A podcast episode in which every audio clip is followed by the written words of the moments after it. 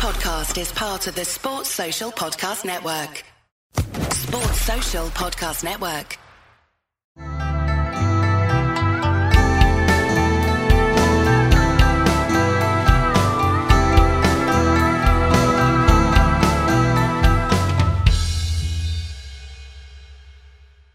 Hello and welcome. I'm Les Bubka and listen to Accidental Podcast or something like that. My today's guest is Robert Davis from Red Fish Karate and one of the famous bastards, Bunkai that is, um, a permanent resident of a dark place of karate.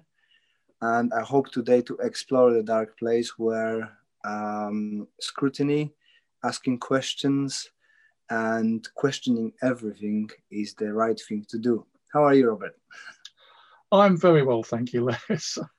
Within the scheme of things, obviously, I have ongoing health issues, which have been a bit of a a drawback for the last couple of years in my my journey. But by and large, I think I'm doing better than most people at the moment. Mm.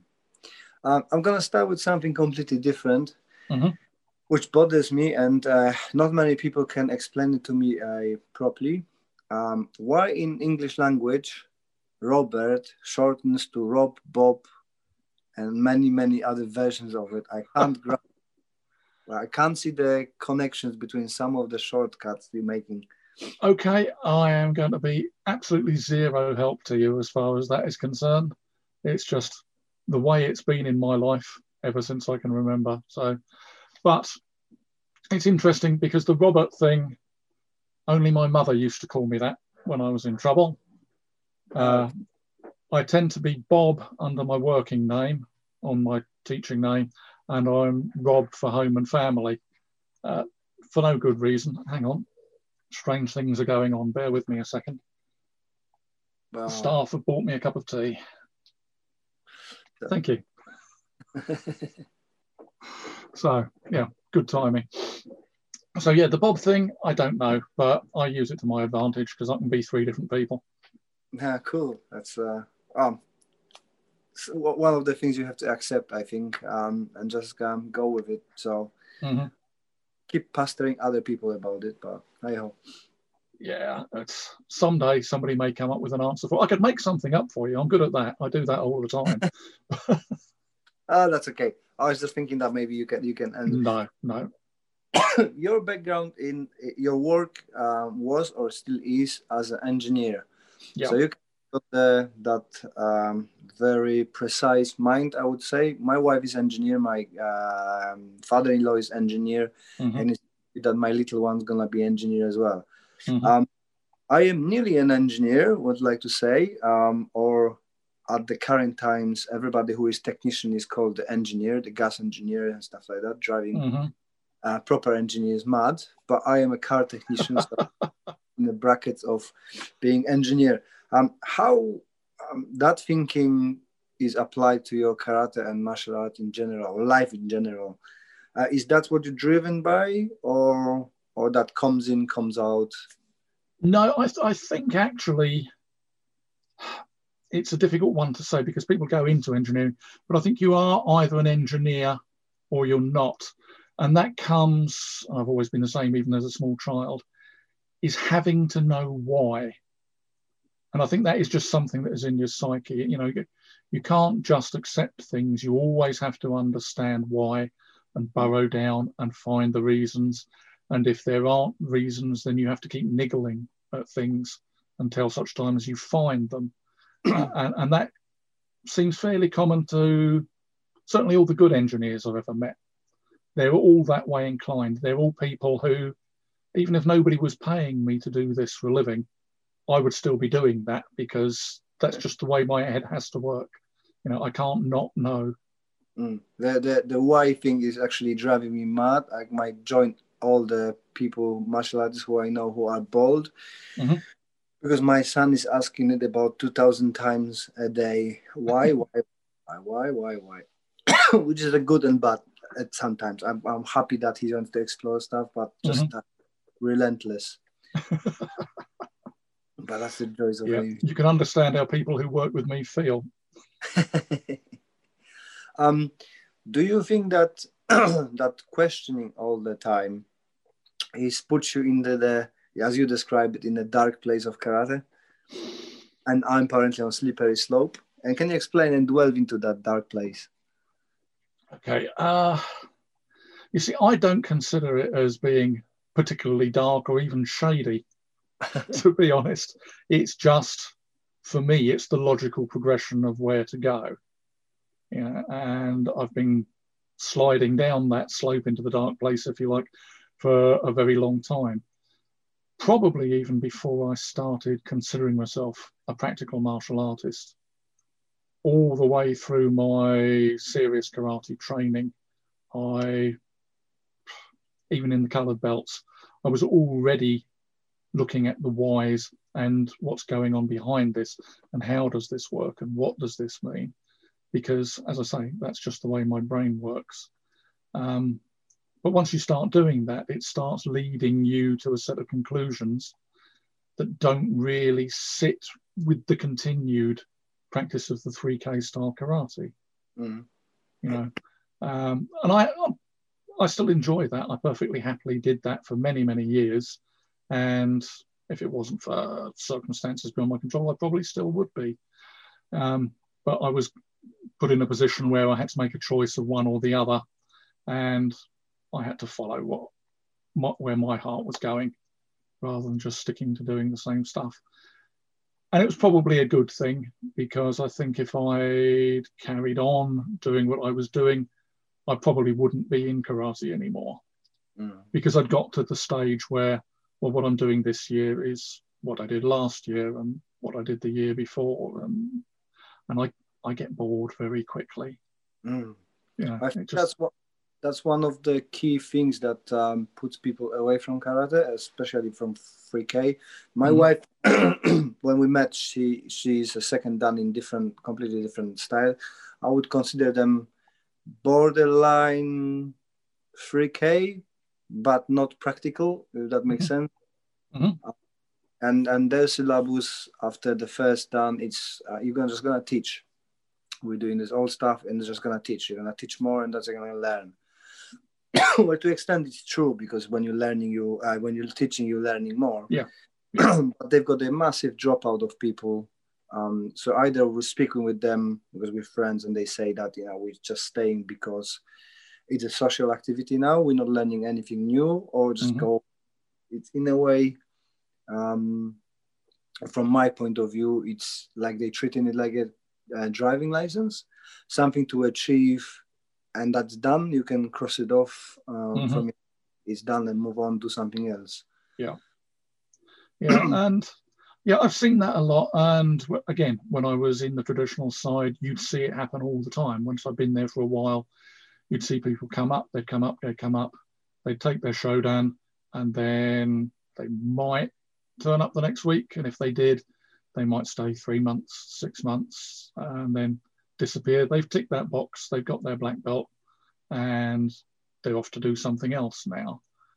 Um, I was slightly odd, and I, I don't know where it was. I don't know if it came from my training that I'd done before I had the long break, but I had set myself a target when I first started back in Shotokan. Uh, but my target wasn't black belt. My target was third dan. Mm. Because for me, I think I don't know that I had the understanding of where we were going, but for me, I saw Shodan as being a step. And mm. once you got to third Dan, then you were starting to know something about what you were doing and understand what's going on behind what you were doing. Uh, and that that was a goal. But what happened with that was that the closer I got to it, the less it mattered to me. you know, and and that's a, a thing in my training at the moment. Really, I have no interest in the grading system. I have to run a grading system in my class because it's expected, and there are actually many positives to that for students coming up, and for me as an instructor to see my students go through that coming up. But on a personal level, it's not a motivator for me at all anymore. Um, so you know, I've got certificates up on the wall. They're the last ones I'll ever get. I'm out of the system now, and I can't see any motivation for going back to it. Yeah, sorry. Um, I I do um, uh, emphasize with your um, saying about that about the black belt is becoming later just a a kind of side effect of training. I did mm-hmm. try as well to have a group without the belts, but I finding that uh, modern society or maybe just uh, the Western society is have to have that short term goals and reward. It's like a carrot and a stick, isn't it? Are you going mm-hmm. I've got this belt, I've done well, I'm gonna push it to next one, next one, next one. There's only a few people I met who I have to uh, actually force to uh, get another belt. One of my students is just like, you know, I don't want it. So I have to force him to wear the new belts because he just wants the white one. He doesn't care. But majority, especially the younger people, I need that um, that graduation uh, grat- gratification. That's the word that I was looking for. Gratification. You know, I, I, achieved something. I'm doing well. I'm on the right track. Um, it's it's interesting the way it works, and again, I don't know if maybe it is age related. Uh, I don't teach children anymore. I, I did it for a number of years, and I thoroughly enjoyed it. And I think there's a lot of benefit to it for young people but it's a different thing. And I'd got to the stage where I wanted to do what I wanted to do for me and follow my path rather than keep teaching the same old syllabus stuff for their benefit. So I, I, did that for a number of years, happy to do it, was happy to walk away from it and do my thing from then on. And it's interesting, I don't know if it's because of my age, but the age range of the people who come to me are typically 40 plus. Um, I have a guy, the guy I'm thinking of particularly, who's been going through my grading system, came to me on his run up to his 50th birthday. And he'd set himself a target, I think, as, as having reached the half century, that he wanted to be a black belt by such and such a time in hmm. karate. Mm.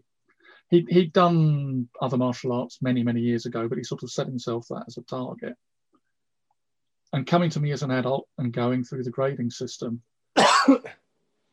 even him in his 50s, having set himself that as a specific goal for one of the things he was going to do by a certain point from his age, he's got, before COVID came in, he got about halfway through the kyu system. Uh, he's about fifth kyu. He may have been going for fourth kyu next grading. But again, that has just come down to his attitude is yeah, I don't really care about the grade. I'm here for the training, not the hmm. grading. So that I don't know if that's my influence being a bad thing rubbing off on him, or if he just decided that what we were doing was more interesting than the goal of of getting through the system. I, I think it's a mix because I don't teach children either, and I spoke recently with Jamie Gray. Um, he doesn't teach children either. Mm-hmm. I think that mentality is coming from you learn from your teacher either you you you copy your teacher knowingly or unknowingly mm. in in a, physical manner and, and psychological I, I believe mm-hmm. but then you're adding that layer of yourself because i'm tired of teaching same or same stuff beginners so I, I can see that uh, and i'm happy that we've got a really small club so even people coming uh, let's say uh, fresh they're kind of jumping on level where the, everybody else is and they're catching up. Yeah. But yeah, yeah, I can see that you know it's it's gradually the more you show to them that it's not important, the less important for them it is. Yes.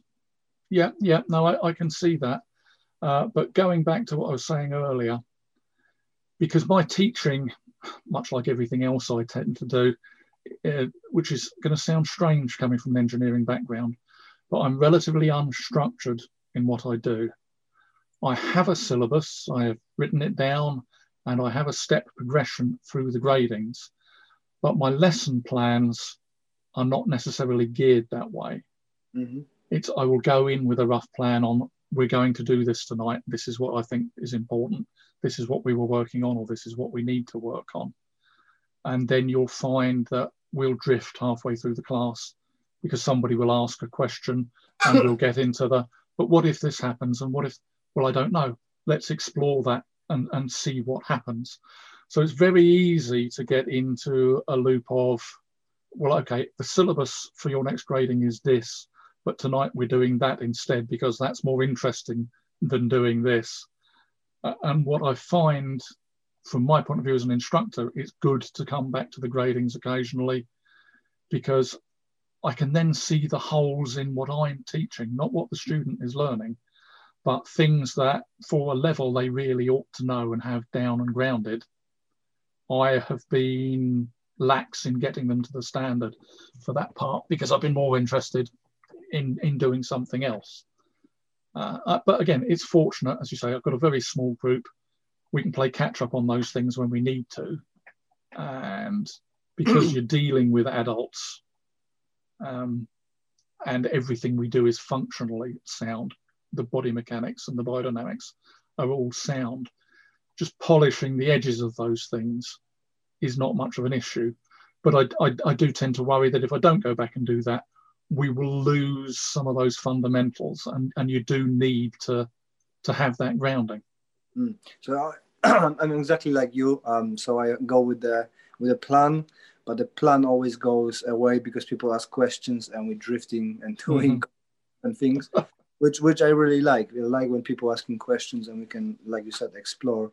And and I'm using the syllabus as, um, like you said, for me, not necessarily for my students. It's like a roadmap for students what they can expect. Mm-hmm. Um, but it is for me to, like you said, see what we're doing and where we're going. Yeah. And I use the kata. So my syllabus is um, focused all about the kata. So mm-hmm. all the mm-hmm. within the kata. Yeah. And kata as a, that anchor to keep me within the frame of work, if that makes sense. Yes yeah why don't go because sometimes for me it's very difficult to unmix the sporting side of wrestling uh, and background when i've been teaching for a long time in poland mm-hmm. i'm enjoying that that avenue as well so sometimes i'm going drifting and we're going so far into the uh, uh wrestling side of stuff um, that it kind of loses the the side of the karate if you, if you see what i mean mm-hmm or kind of like to explore both things, but uh, you know. Yeah, it's. I think one of the difficult things is demarking what is karate. I've, I've had a bit of jujitsu in my background. Uh, students coming through have done similar. So I've done a bit of Brazilian style jujitsu, Gracie jujitsu, and I also did traditional Japanese jujitsu a few decades back now. Um, so there's a lot of that that informs the way I see things. But also, as I've got older, um, I'm only a few weeks off 63 now. I can't do a lot of the karate style things that I did mm. when I was 20. So my my training tends to drift. So what I see as karate is very much my karate, and, and my karate is whatever I do. But it's called karate because I'm a karate instructor.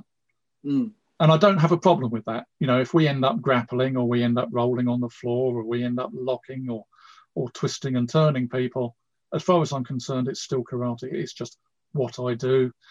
And if I can step back and say, oh, now we've done that. Now, if you step back and look at the shapes we've done there, you can see kata in that, or you can see that in kata, and I can make a connection.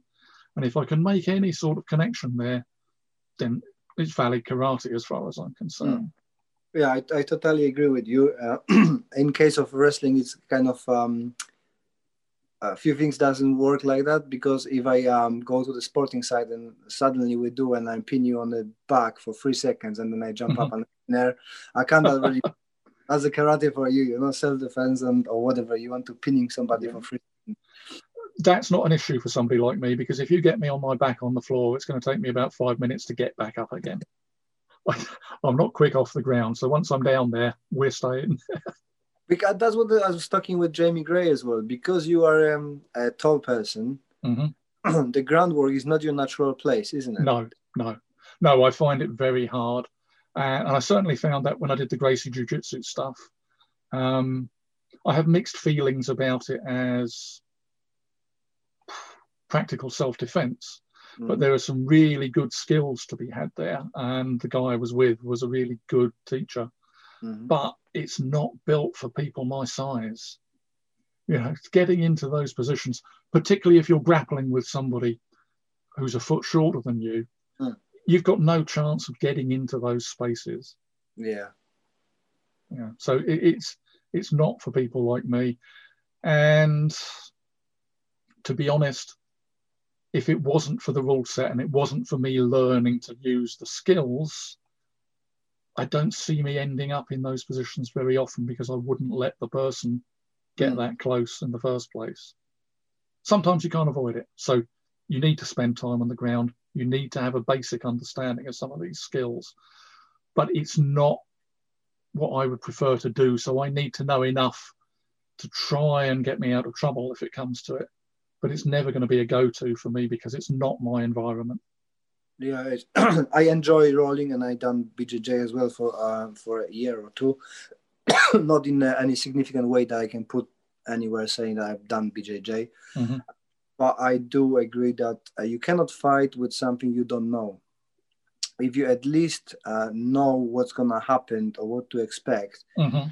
Counter that and be better prepared than just being dragged and say, "Oh shit, I don't know what's going on and I don't yeah. know what I'm do." Yeah so I recommend everybody having a, a being torn and thrown and you know um, being pulled and dragged into the floor and uh, see how it goes. Yeah, agreed. It's definitely definitely something worth having a go at. And you know, like I say, locally, I know a really good guy for doing that. What I don't have is any issue with saying to somebody, "Well, if you're interested in that, go and see him," mm. because if they then come back and say, yeah, actually, I enjoy doing that more than I enjoy doing this. Well, great.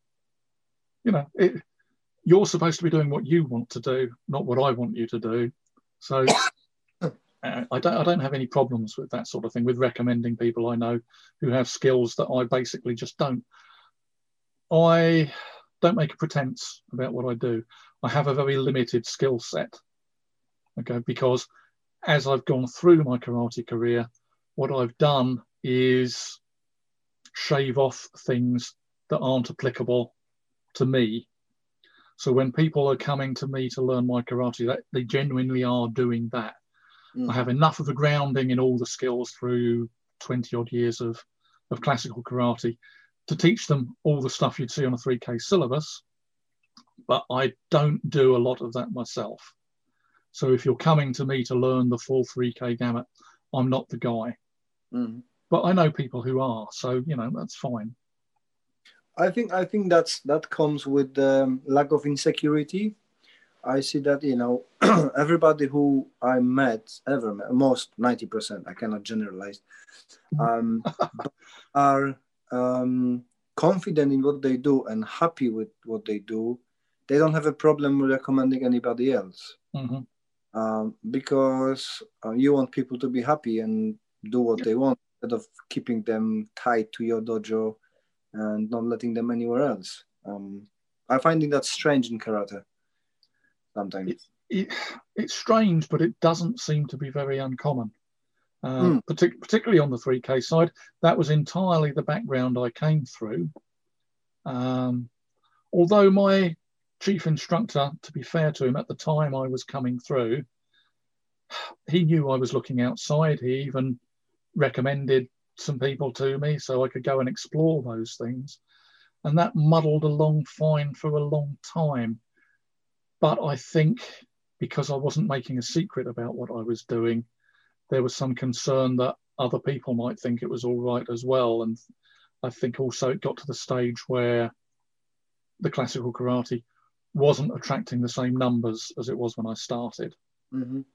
So I think anything that encourage people to look outside or think differently and not follow the party line became discouraged as time went on. Mm. Um, so I don't know if that was just, you know, if that's an ego thing or just down to the trying grimly to hang on to what you've got mm. because there are so many options now that there weren't when I started. Yeah, definitely. You know, it's uh, it's changed a lot in the last 10 years.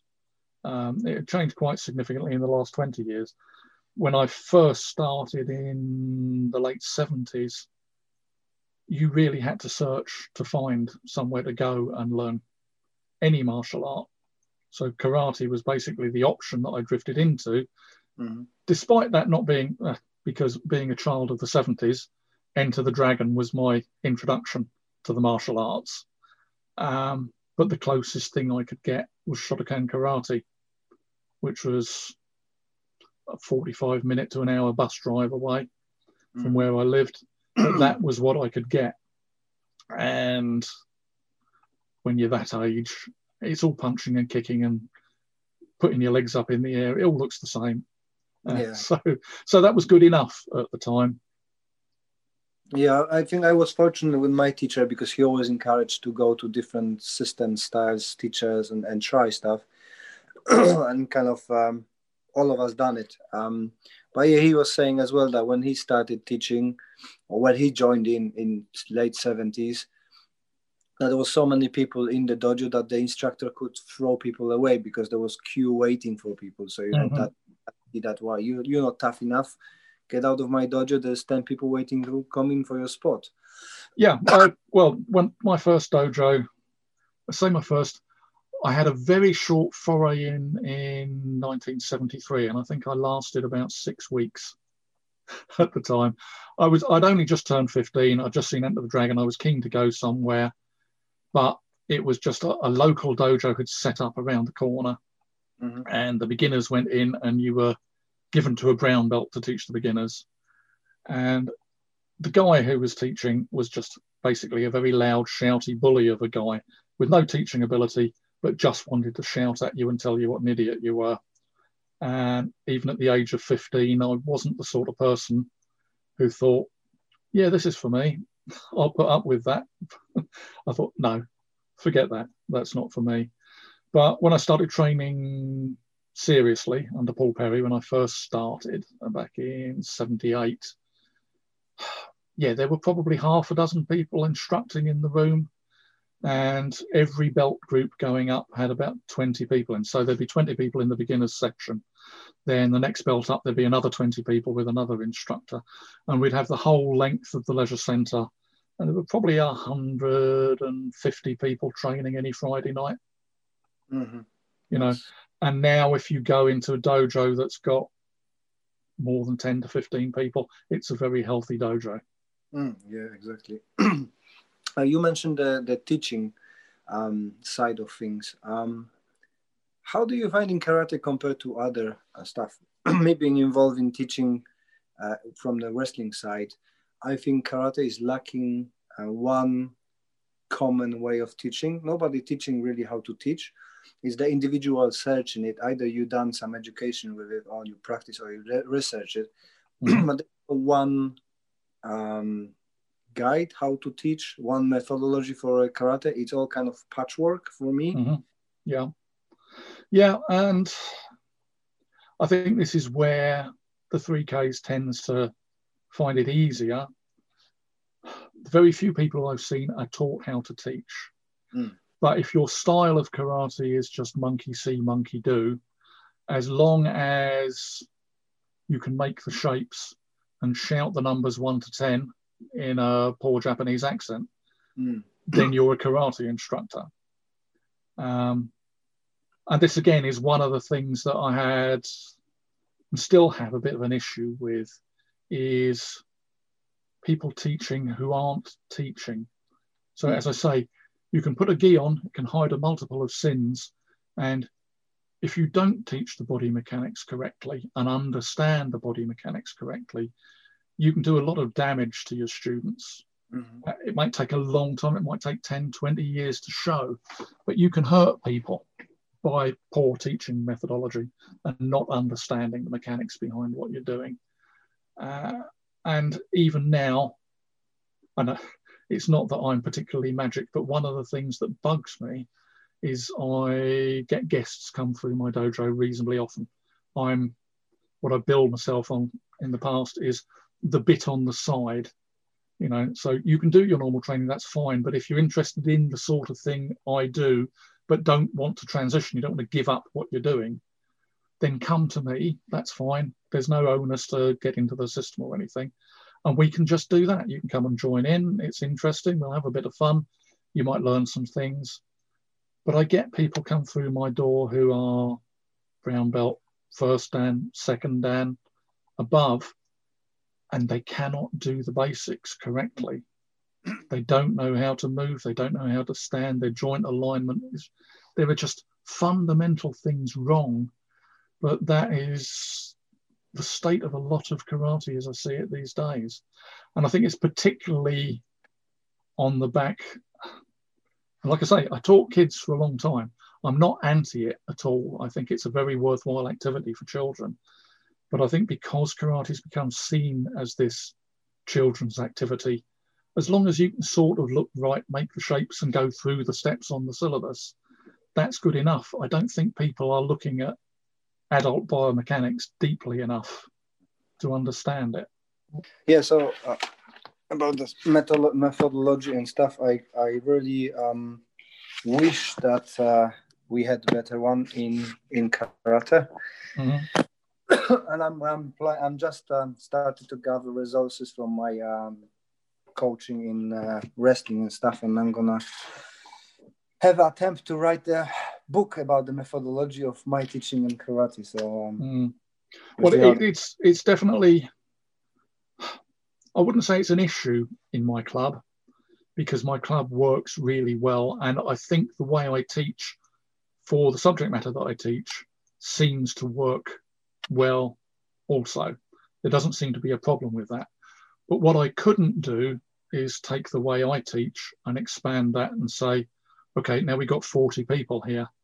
I can teach you that way because I have to be too hands on. You know, it, it, it, doesn't expand, it's not a scalable thing. Sure. Um, I think that um, uh, in karate, from the other side, we are very fortunate that um, there is a lot of people who are natural teachers. Uh, so because you know karate, I'm just going to put the extra light. Um, karate is not something that is well paid if you teach it.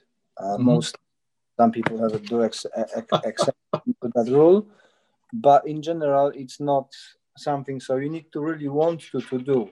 And I'm finding that the people drawn to teaching are kind of natural teachers so not trained teachers, but got that ability through genes, through I don't know, just like being an engineer. You're mm-hmm. either born, born teacher or not. Yeah. That's kind of my, my belief, and that's what I'm seeing for myself. I'm not a trained teacher. My all teaching education was after I started teaching and realized that uh, I don't know what I don't know. If that makes no, sense. No, and, no, I, under, I understand that. But again, this is, I think, why the onus is on me to really understand what I'm teaching. So if I don't understand the whys and wherefores and everything right to a, a real deep level on what I'm teaching, then I can't just step back and, and make the shapes and show you stuff. I have to understand it's the way I learn. And then if I have the understanding, I can teach you because no matter what question you ask, we can burrow down into those answers. Yeah, so, so that's the way I, I tend to approach it it's interesting to hear you say uh, not many people make a lot of money out of karate. I laugh because invariably, unless it's a very good week, it costs me money every time I teach. Yeah. And it, that has done for 13, 14 years now. So, yeah, I'm, I'm not in it to make my fortune. it's stretching yeah, the imagination. I'm trying to be in it to make my fortune and my empire, as I say, mm-hmm. but uh, this is the first year, funny enough, with the COVID, that I'm actually not losing money on karate, but it's only because I done t-shirts and, and stuff like that, mm-hmm. plus the books and, and stuff. So I'm balancing at nearly zero, but I'm mm-hmm. not losing money. So I, I, consider myself as a success in a karate world. Yeah. Well, it, it's like the stuff Brian, Andy, and I do together. Again, we're never going to retire on the proceeds of that. But what we do get to do occasionally is go out for a curry on somebody else's money. Yeah. And from our point of view, that makes us very happy. Mm. That's great. Um, I, earlier you said that you know you adjusted your uh, your karate to with your age. Uh, mm-hmm. I'm just uh, past forty, so my body is starting turning against me. It's starting to be my. you have a lot to look forward to. yes, uh, it's kind of start.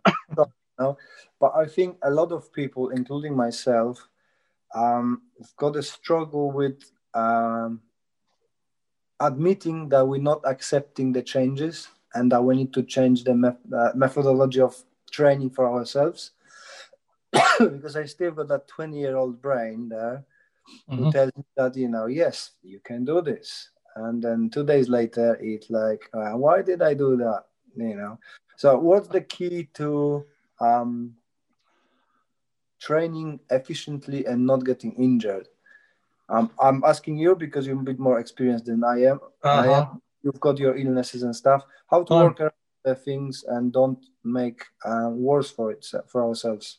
I'm going to say I'm probably going to let you down here because I was having this conversation earlier with my wife today. Actually, is that looking out from behind my eyes, I'm still 20. Yeah. You know, if you, you look in the mirror, I don't know who that old guy is. He's not the guy who's in my head. Now, so there are things that I can't do. So there are things I specifically don't try to do. High kicking is one of them. Mm-hmm. Uh, I still don't believe that I couldn't do a Jodan Mawashigeri, um, but I haven't tried for some time.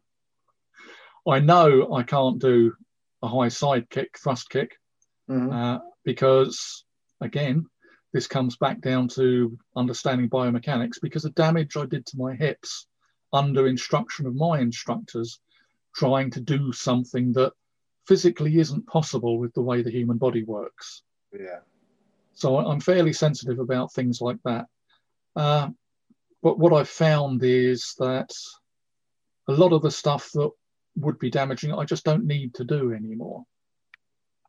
Uh, and again, like I say, because I've naturally evolved my karate to suit what my skills and what my strengths are, I never really have to put myself in a situation uh, of of doing myself harm.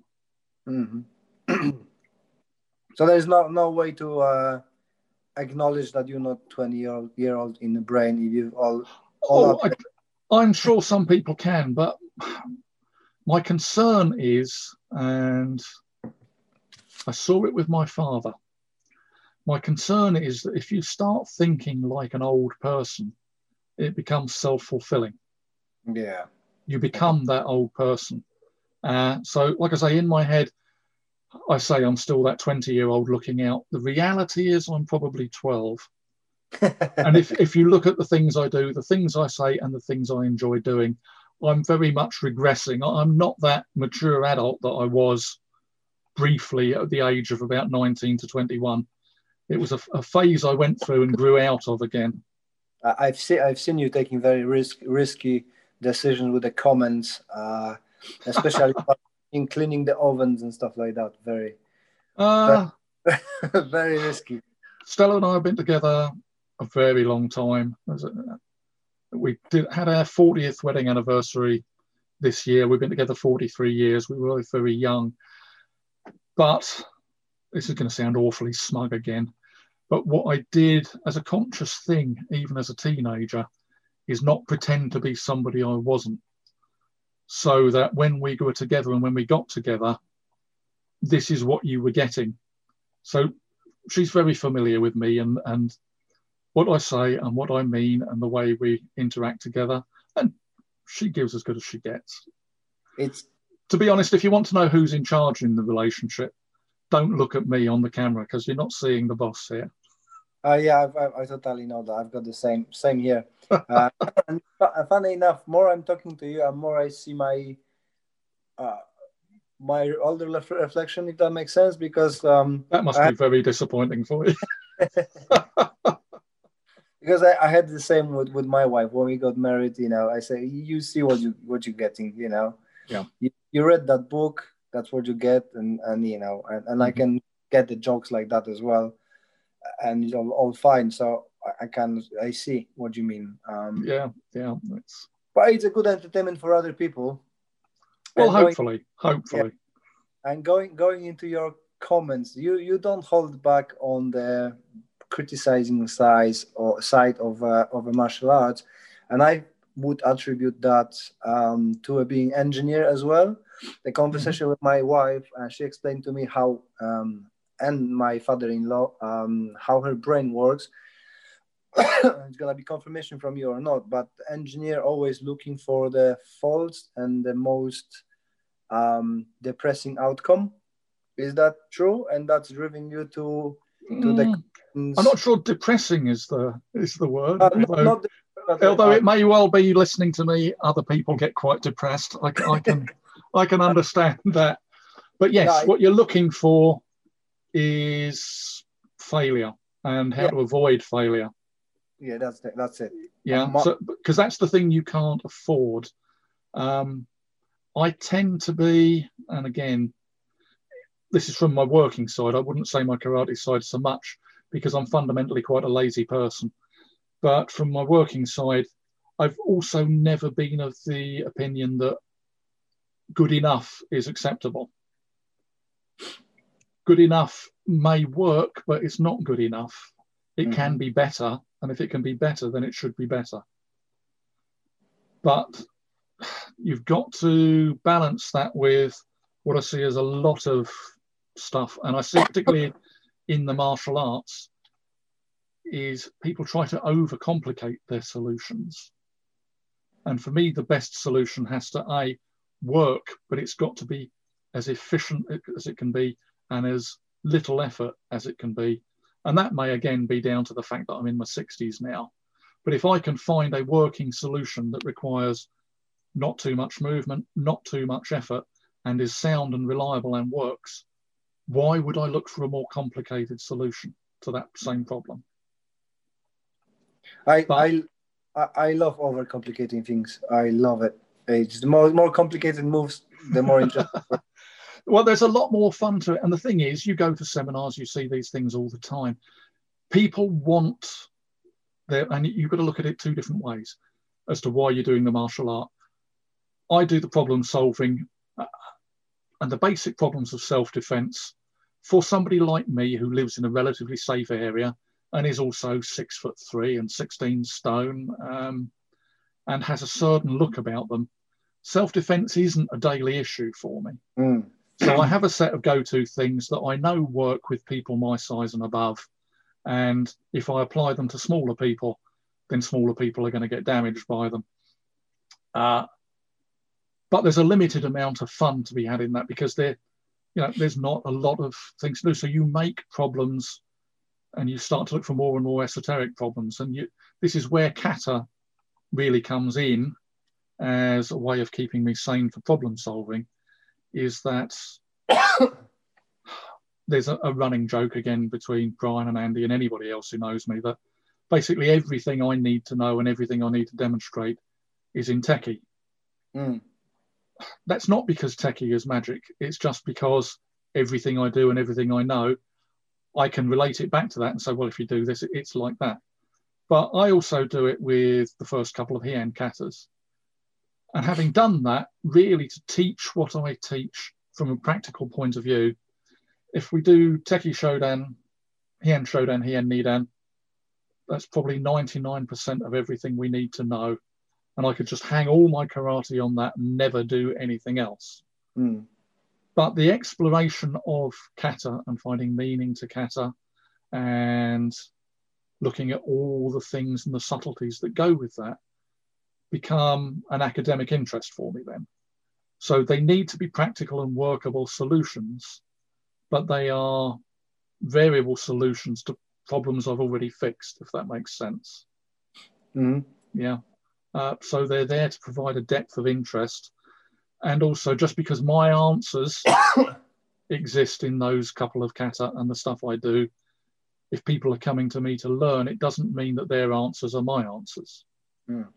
So, for instance, um, like I say, my approach and the stuff I do, no disrespect intended here, it certainly, almost certainly wouldn't work for you because a lot of what I do relies very fact much on the fact that I'm a big lump that I know how to deliver really efficiently.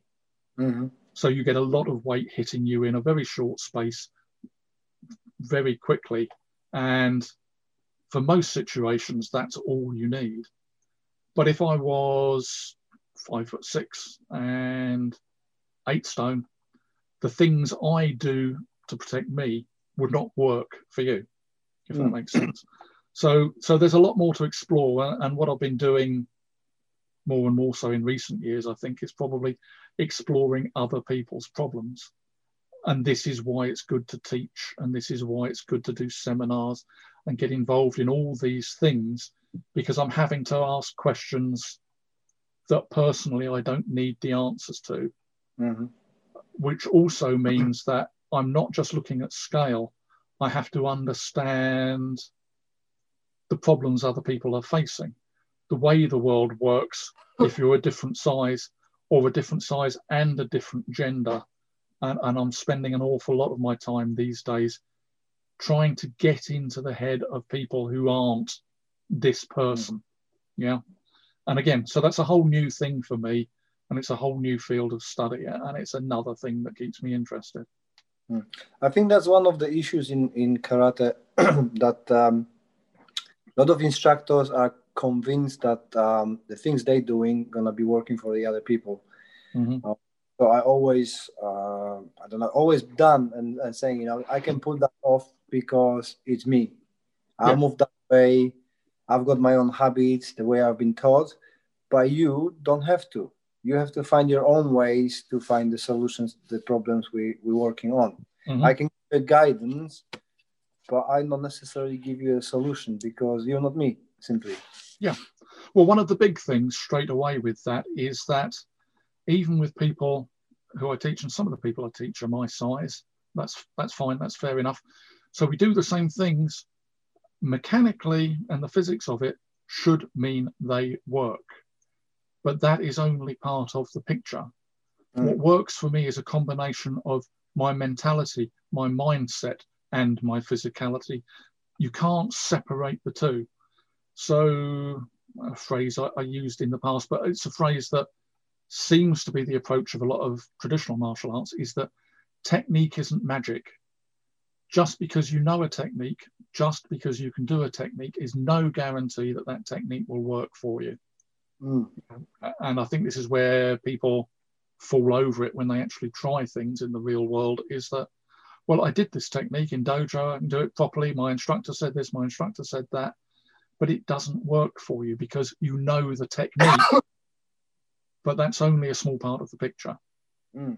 I was just reading the um, book from by John his new book. Um, you know John, don't you? Yeah. Um, uh, and and one of the things he said that you know you, you should go through the list. What are you able to do under stress? So mm-hmm. a lot of people training and never do that list. And I went through that list, and you know, I've been in a few alterations, but reading it through it, I said, well, I, I couldn't intentionally try to kill the person, even if that. I think I believe uh, at the moment I never been tested in the way that somebody tried to kill me. Mm-hmm. I would be able to kill the person in self-defense. I think I, I think I would fail. Um, through my own, I don't know, um, belief system or morality. I cannot be sure because I never been in a situation like that. It's just what my brain tells me at the moment. It, it's a difficult one, isn't it? And that's it's not something. Well, it is something that some people test, but it's not something as part of your training you can ever test. You mm. can only work on theory. You can drill things. You can think about things, but until that day comes, you never will know. Exactly. And it will depend on that day because a decision you make on that day might not be the same decision you make on another day. Uh, and this is where you hear a lot of, oh, well, I would do this. I would do, would you? Would you really do that? It's easy to say these things. And again, a lot of the stuff I do, I do it in my teaching, but my dojo isn't particularly different from anybody else's. We do martial arts training, mm-hmm. we discuss self defense, but I'm looking for practical stuff.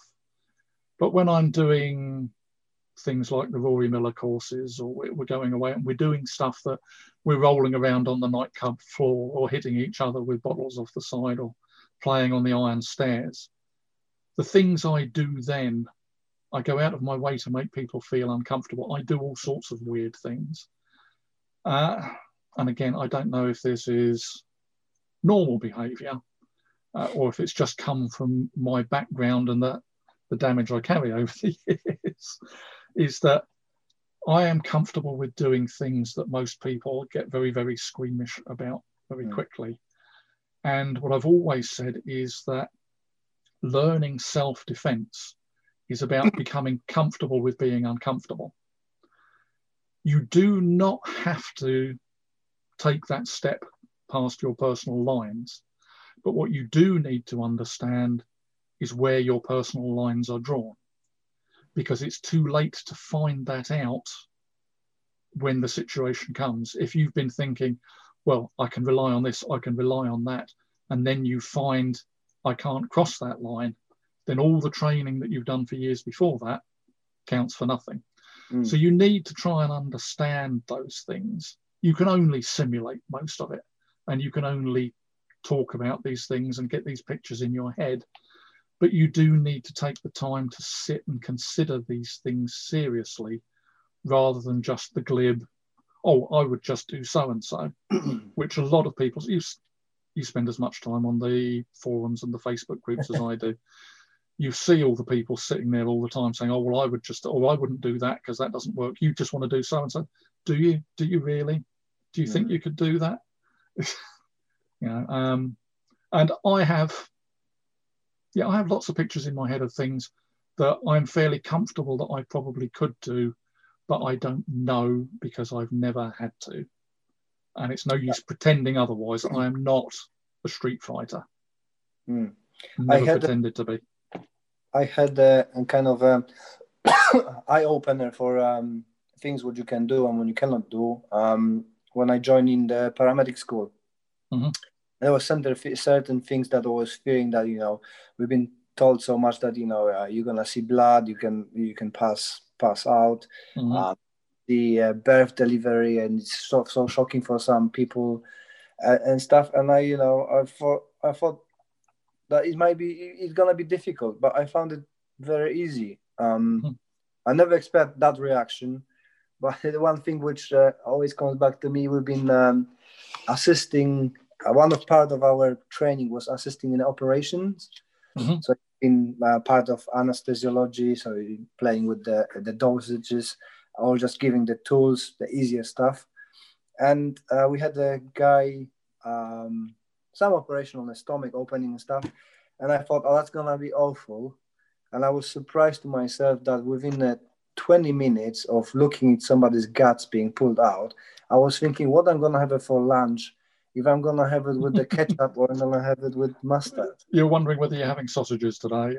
Yeah, yeah. It's, you know, and you you analyze that and thinking, what on earth is that the coping mechanism? The brain just being taken away completely from a situation, uh, uh, or is the training we had that you know in, in the paramedic first thing which we've been told you have to treat people as objects because if you get emotionally attached, it's gonna ruin you Mm-hmm. So it's kind of, uh, you know, yeah, you I, I, I, can see that. I can see that because it, it's, again, it sounds awful to say it out loud, but when I'm actually training in those situations, my mindset is that I really don't care about other people. They're, they're not other people. They're just something for me to play with. Mm. Um, but I think when we're looking at fear of, of what might happen and what might not happen, and what I found with many things in the past is actually the fear of something is worse than the thing itself actually turns out to be. You know, the first time somebody punches you in the face and your nose explodes, you know, I've had that happen to me. Now, to think about that, you think, oh no, no, I would hate that. But when it's actually happening, it's just something that happened. Oh well, never mind, eh? You know, uh, but thinking about these things, uh, breaking bones, dislocations, things that I've had in the past, if you talk to people about them, the fear of them will put them off. Mm. But what you find is that having been through them, it's so, yeah, whatever, it happens. It's like pain. You know, fear of pain is worse than pain. We're, we're well adapted to coping with pain. Mm. It's just messages to the brain. But being afraid of being in pain is a, a good reaction. It helps us avoid a lot of things. Um, I'm talking rubbish now, but no, no, no. It's very interesting. it just uh, brought my mind about the exploding nose, nose, last time I had the exploding nose, it was when I met uh, Don Kane. Uh huh. we, we started. Uh, nobody wanted to train with me on uh, joint seminar with Ian and um, Don, so they kindly enough been swapping with me. So when Don was teaching, I was training with Ian. When Ian was teaching, I was training with Don. Uh-huh. We decided with Don go a bit more with oomph um, and having the size of my nose. He went into way of his fist, and then uh, I spent ten minutes sitting with the toilet paper nose. Yeah. Um, since then, we're good friends.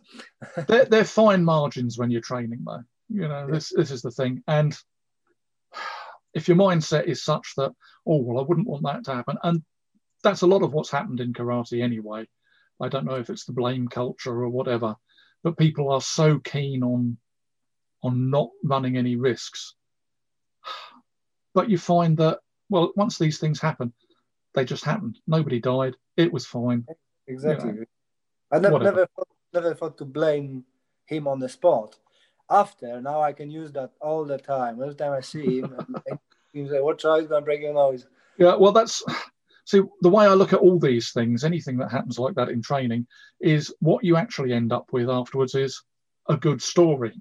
Yeah, yeah, yeah. And you, you know, if you haven't got those tales to tell, then you haven't been training properly. Exactly, exactly.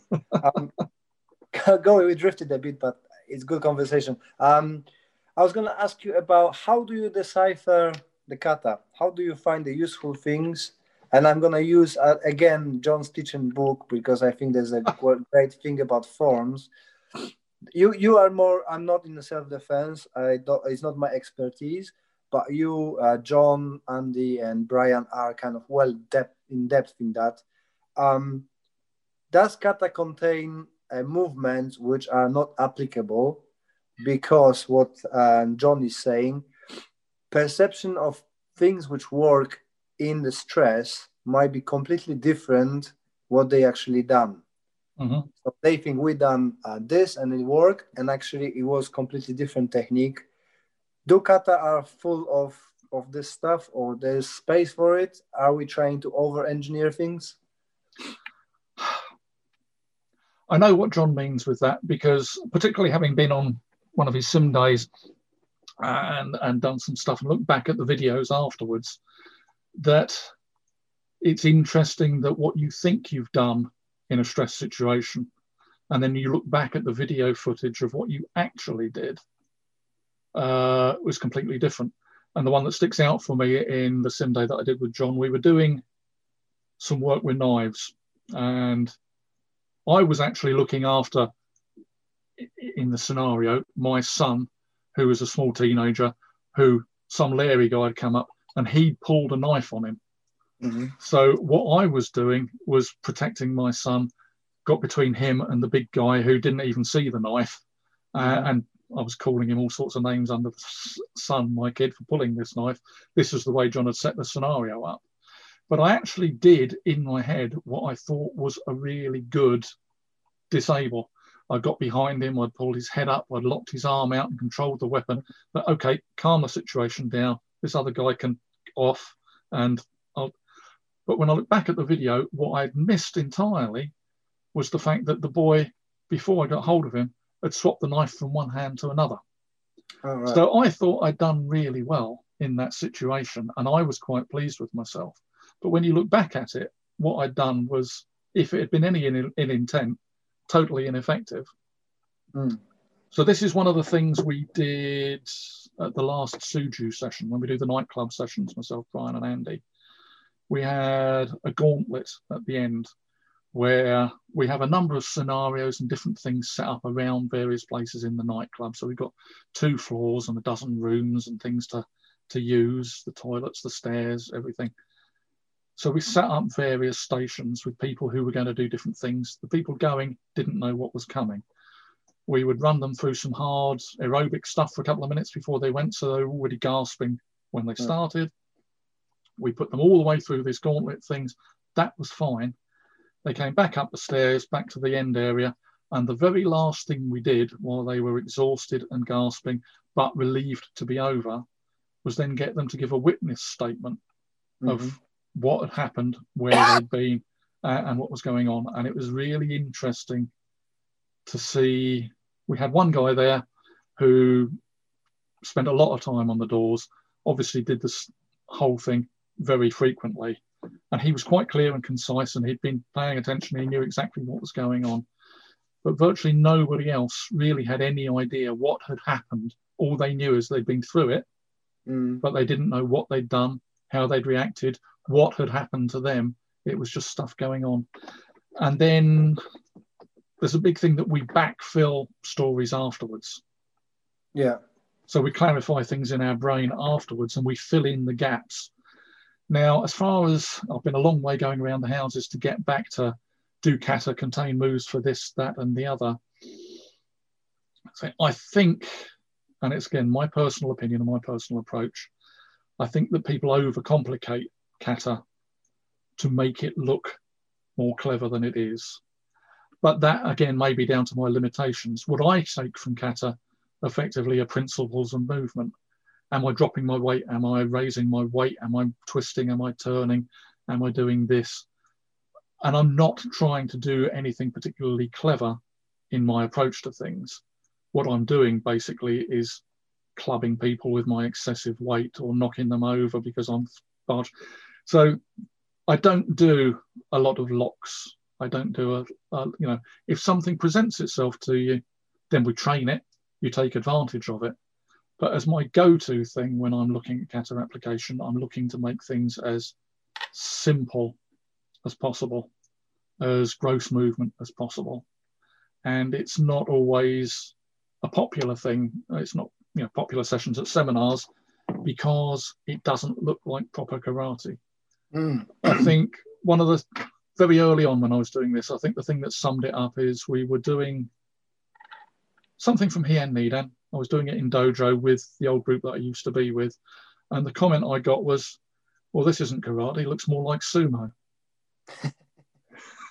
because, yeah, it's all in close and we're just wrestling because that's what happens. But people want it to look like karate, Mm. you know, and, and I think because of that, even though the applied side is picking up really well, a lot of the stuff I see tries too hard to still look like karate. Mm. Where, but it's difficult to video principles of movement. You need to feel things, you need a partner, and you need to be there. So I understand the limitations of the media with stuff that people are trying to get out there. Is that if you're looking at a video clip from a distance and you just see two guys shoulder to shoulder, head to head, uh, moving around, seeing what's going on is virtually impossible. So you, you can't really learn that stuff except via hands on. Mm. I, I'm I'm in a kind of a comfortable position because I don't teach the self defense side of it. Although I, I believe that my stuff works, uh, the core stuff works, but I I love um, overcomplicated stuff in kata. Yeah. I Oh, like and, don't get me wrong, I, I teach plenty of those things in dojo because what I run is a karate class Mm. with an emphasis on self defense. I don't teach a self defense class. You know, that's a, that's an outside thing. That's an occasional thing that we do. I, I'm finding that a lot of people who are training with, they're, they're saying that, oh, that's not karate. That's uh, a, a combat. It's a combat system because you're throwing people, you're sweeping the legs, you you're doing this or that. And I'm thinking, well, what does it matter if, if it's called karate? I'm, I've got the gi. I'm a karate person. Well, that's to be honest, that's why I still dress up because if I didn't, nobody would know I was doing karate. Mm. And this is the thing; it comes down to the style and the look. I have dropped. I ummed and ahed many times, and I know because I've had this conversation with John a number of times, and he keeps coming back and saying, "Well, if you're teaching the kata, then you're still doing Shotokan." hmm but I've just because my emphasis is different. Although I am still teaching the kata, and I'm teaching the Shotokan versions of the kata as I learned them, because effectively all I'm doing is hanging my martial art on those frames. So if I learn a different version of the kata, the kata aren't teaching me stuff. All I'm doing is hanging what I know on those shapes. So I don't see that it really matters which kata I do. But I've, I've walked away from the Shotokan label just because it causes so much consternation with real Shotokan people who who tell you that you're not doing it right. So I'm not. I'm just doing karate. It's my karate. I've got my name on it, and I do the Shotokan kata because I come from a Shotokan background. But I've just stopped claiming to teach it, and it.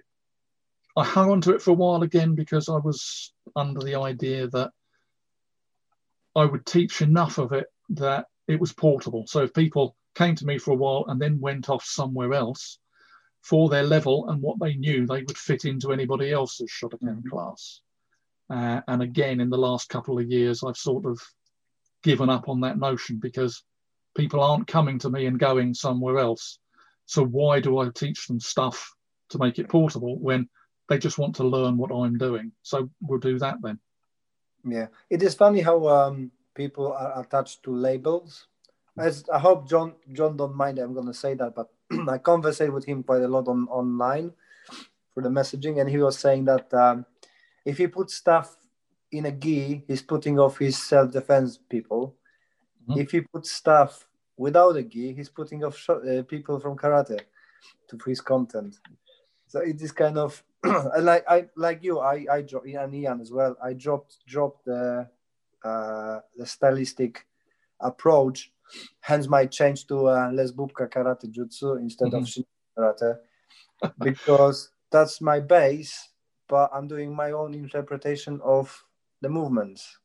And yeah. as you said, it's just fucking movements. yes, well, actually, it was Brian who said it originally. This was down at the bash, but it was it was too good a too good a slogan not to hang on to because effectively, that's martial arts in a nutshell. If you take all the labels away, it is just fucking movements. Mm. And it's then what you do with them. And as soon as you take those labels away, you find the movements that we do, the things we do in kata, or the, even the kihon that we do. If you take the label off and take that picture out of your head as, oh, this means so and so, those movements are applicable to so many situations and they just work. Um, so yeah, label disease is a, is a real issue because it's just so limiting on your understanding of what you're doing because you're trying to make what you do fit the label rather than just exploring what you do and, and what you can do with it. And that kind of um, label um, gives people justification to criticize others. I finding, especially now when I done this uh, TikTok challenge, and I'm putting a lot of short clips when I cannot really explain what I'm doing because I've got 60, 15 seconds or 60 seconds. Mm-hmm. Put the glimpses of uh, important things for me. And I've got a bunch of people going, no, that's wrong. You know, it's not karate. You're doing this for heel up, down. It's, what does it matter? Enjoy the video. If you like it, take whatever you yeah. want. If you don't, just go away. I've got to be careful here because, as I say, I've not I've been fairly free with my opinions over the years, so somebody could no doubt step back and find something. But my feeling is that the moment somebody knows what's right or wrong, you can put them under the heading of not really knowing anything at all. If you know what's right and you know what's wrong, you don't really understand what you're doing. You you actually cause I don't know if you if you um, aware of that, but Andy Allen took um, your your um, what you said, the, the, the quote. Can I say quote or the part of your, your... He, he, he yeah he he edited something that I said out of it. I can't recall what it was at the moment. Uh, it was that the, the, the, the it's a lifelong learning because people teaching oh yeah understanding yeah. That, that Karate takes well. a lifetime to understand because it's mostly taught by people who don't understand it. And actually, Andy upset me with this one uh-huh. because uh-huh. he kidnapped my uh, my haters. I meant to be commenting on mine, not on his. he had like hundreds of messages saying how you don't know nothing about karate because you said that, and if you knew, you wouldn't say it yeah, well, that's it is interesting, isn't it? Because again, this is where I say it comes down to target audiences, and where I think personally, I probably don't have that much of an audience because you've seen the sort of things I say in the comments I make, yeah, and I have been doing that for many, many years, and this is the first time I've ever said anything that's visibly upset people enough for them to respond to. I mean, it's it piles into insignificance compared to some of the things I've said over the years. um, I'm, fi- I'm finding it it very interesting how it, cha- it for me personally my mentality how changed because when I started doing the YouTube videos and stuff, I was so worried about. It comes down to what you said. The fear of things is much greater than actually things happening to you. Yeah. Um, so I was so afraid of people criticizing my stuff um, and and overthinking in the head. But when it actually started happening, I'm kind of looking forward to it because it gives me content. Mhm. And um, another engineer which I'm watching, I, I posted that video about flashlights. Um, he's an engineer for cars, Mhm. and he embraced his uh, haters. He says that the, every video, if he doesn't have a 25% of haters, he is disappointed. Um, so I took that on, and I'm looking forward, and I kind of looking forward people to criticize my stuff because it gives me something to think about and uh, confirms that something my way, not copying somebody else. there are a number of ways of looking at that. And of course, again, the thing about getting negative feedback is that, again, it comes to the knowing you're right or wrong thing. If somebody can say something, you can go away and think rather than just assuming you were right all the time. Somebody can say something, if you can go back and say, okay, I thought about, no, I was right. But it, it's, it's still knowing you're right, but it's knowing you're right because you've not just assumed it, you've taken it back, somebody's criticized it, you've looked at it and still decided you were right, then for me, that is a different thing. Um, we should all be open to criticism and questioning all the time. Uh, there are a lot of people who will just tell you that you're wrong because you don't do what they do, or just because that's what they do for a hobby. Oh yeah, I've, I had that actually. You just brought it to my mind again. Um, because I do Naihanchi quite quickly. I like to do it fluently, Mhm. and uh, I think Noah Legel uh, posted as well, and Paul Ma- Maslow. I don't know if you were aware of him. done it quickly as well, as just just taking Mickey out of me. Mhm. And there was few guys telling there, you know, oh, that's not how you're doing. You meant to do it slow and precise. So then myself, uh, Paul, and Noah asked, well, can you explain why? Oh no, because that's that's if you knew, you would knew. Yeah, and, and, and that's the classic answer, isn't it? It's Yeah. the whole, well, you obviously don't understand karate. Yeah. And that was one of the things that Andy Allen got on my quote is that, well, you can't say that. You obviously don't understand. Hmm. Well, no, I don't. Explain, enlighten me, tell me. If you know I don't understand, it must be that you know what it is I don't understand. So explain it to me from your understanding. And Mm. you will never get an answer to that. No, that's that, that's a funny. My uh, although in relation to wrestling, but they've got their own issues. I think every branch of martial Everybody arts have does. similar issues. Yeah, it's just it's it's our little hell, our Mhm. little karate hell. Where there are people just you know um, enjoying what they're doing, uh, uh, learning from everybody else, and those who I call them uh, protectors of the tradition. They must protect uh, their ways and stuff without actually understanding them. Well, again, if that's what floats their boat and that's what keeps them happy, Yeah. then fine.